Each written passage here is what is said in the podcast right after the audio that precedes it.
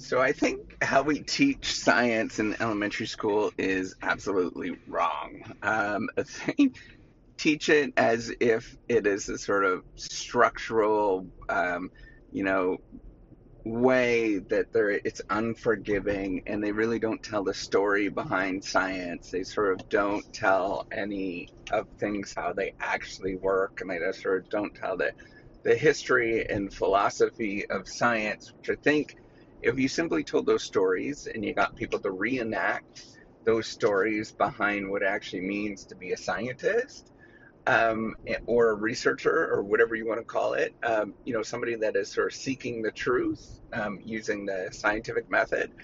Uh, if we were to do that, I think we would have a completely different conceptualization of science. And I think uh, kids would, or the students would understand it a heck of a lot more and what's actually going on and they would appreciate the scientific method for what it is and why it's such a special thing and such a sort of an amazing thing that has developed over the years.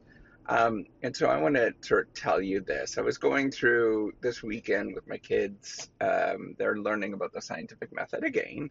So my oldest one is in eighth grade, and we've done the scientific method probably about five years. And every year, um, you know, when I'm going through this, I'm like, oh, this is like not quite right. This is, um, you know, that the, the the way that they're actually teaching it. I'm like, oh, that's not right at all. Um, but they teach it in the sense of sort of just definitional, definitional, and they teach it as like this is one thing goes to the next, goes to the next, goes to the next, and that there's this really big structure behind it um, instead of teaching as like, wait a minute, everything is probabilistic and everything is a giant mess. And what we have to do as a scientist, and I actually had my son do this, um, is, you know, what you have to do is say, hey, I've got this little tiny idea, and um, I have to stand up and tell other people that my idea is somehow right. And then everybody that's super smart in the entire world that's what scientists are. They're very smart people. They stand up and they say you're stupid. They don't. You don't understand what you're saying. Your idea. Um, it doesn't matter. Who cares? And if you teach it that way, if you sort of teach a story as like, wait a minute, I've got to stand up and I have to tell other people a convincing story that other people will understand, that somebody might be able to take and actually run with this. Um, you know, that's a far different take and it's a far more interesting take. And then you understand why things are the way they actually are. If you stand up and you say, I have this little tiny idea, and everybody says you're stupid, well, then you're going to make sure that what you're saying and what you're doing is careful. And you're going to make sure that, hey, wait a minute, I need to put some real structure behind how I'm doing this so that other people can actually do it. If I can do something and say something that will um, you know, quote unquote, replicate, then other people can pick it up and they can say, hey, wait a minute, you know, I tried this thing too and it worked and we got the same result. And so this this little tiny idea that you have has a little bit more credibility. Um, if you tell that story, and then you also tell a story of it's it's it's it's a um, you know people coming to terms with your particular ideas. It's almost a consensus story, but not quite, right? So somebody is always saying, Hey, I have this little tiny idea, and everybody is crapping on it and saying you're stupid. Um, that's dumb, right? If you tell that story like that, um, then you you tell a story about how science actually works, where it's this sort of convincing, you know, shaping the idea, um, you know, coming up with better experiments, trying to rule out all possible explanations, sort of quote unquote threats to validity, where um, you know everybody is going to say that you your idea is stupid because of this, or your idea is stupid because of this, and that's literally what scientists do. I'm I'm afraid to say.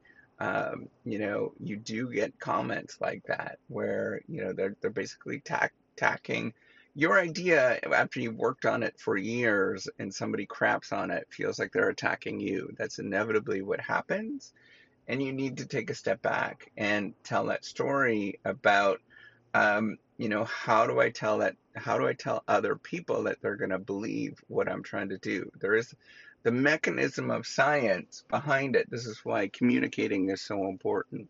The mechanism behind science is trying to convince other people that are incredibly smart about you, the thing that you're working on actually holds up under different circumstances. And the more that it holds up under many different circumstances, in many different situations, the more valid that people are going to believe that particular theory. Um, and it's really just this uh, story of convincing others that are that believe you're stupid. Ultimately, that's what it is.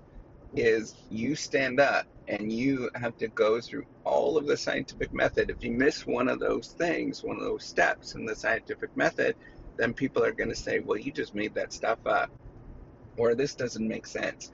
Or your, you know, your your research design, your experiment is invalid, and thus we don't need to pay attention to it all of those things, right? Um, no matter how careful you are in what you do, um, somebody's going to tear it apart. But if you can, if you can get to where it is less tear apartable, right, and it's more of a convincing story, and it's more of a story of consensus, where you're winning the hearts of people that are very skeptical, um, the more that other people are going to understand what science is and the more that we can actually tell a story about why the scientific method actually works and why it's actually a really good thing.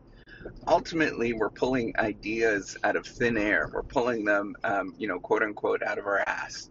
And um, these ideas that we pull pull out of thin air, that there's there's a real structure behind where those ideas come from. But the ideas that they pull out of thin air, you have to have such a convincing case that other people are going to say, well, all right, I get it. I know what you're doing. Um, your idea is not just some some crackpot idea that somebody dreamt up, and it's not something we've heard. Most of the time, most ideas that are crackpot ideas, you've heard them ten thousand times, and you've refuted them ten thousand times, and and you know it just becomes like an old record, right? But if you have a creative crackpot idea that holds up under different circumstances and you can tell other people wait a minute my crackpot idea is um, something that's valid and i've tested this in different ways and smart people can throw bombs at you and throw all the tomatoes and rotten eggs and everything at you and you still stand up and they still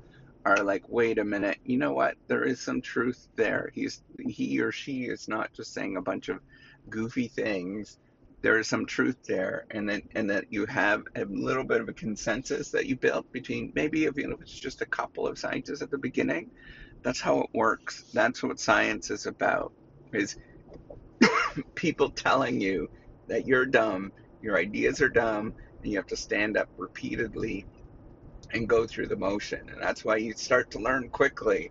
I better make sure that what i've done is the best of my ability because um, everybody is going to make fun of me and they're going to poke fun of poke fun of at you. And it's a logical way of of persuading people to tell people that wait a minute the thing that i'm working on is okay.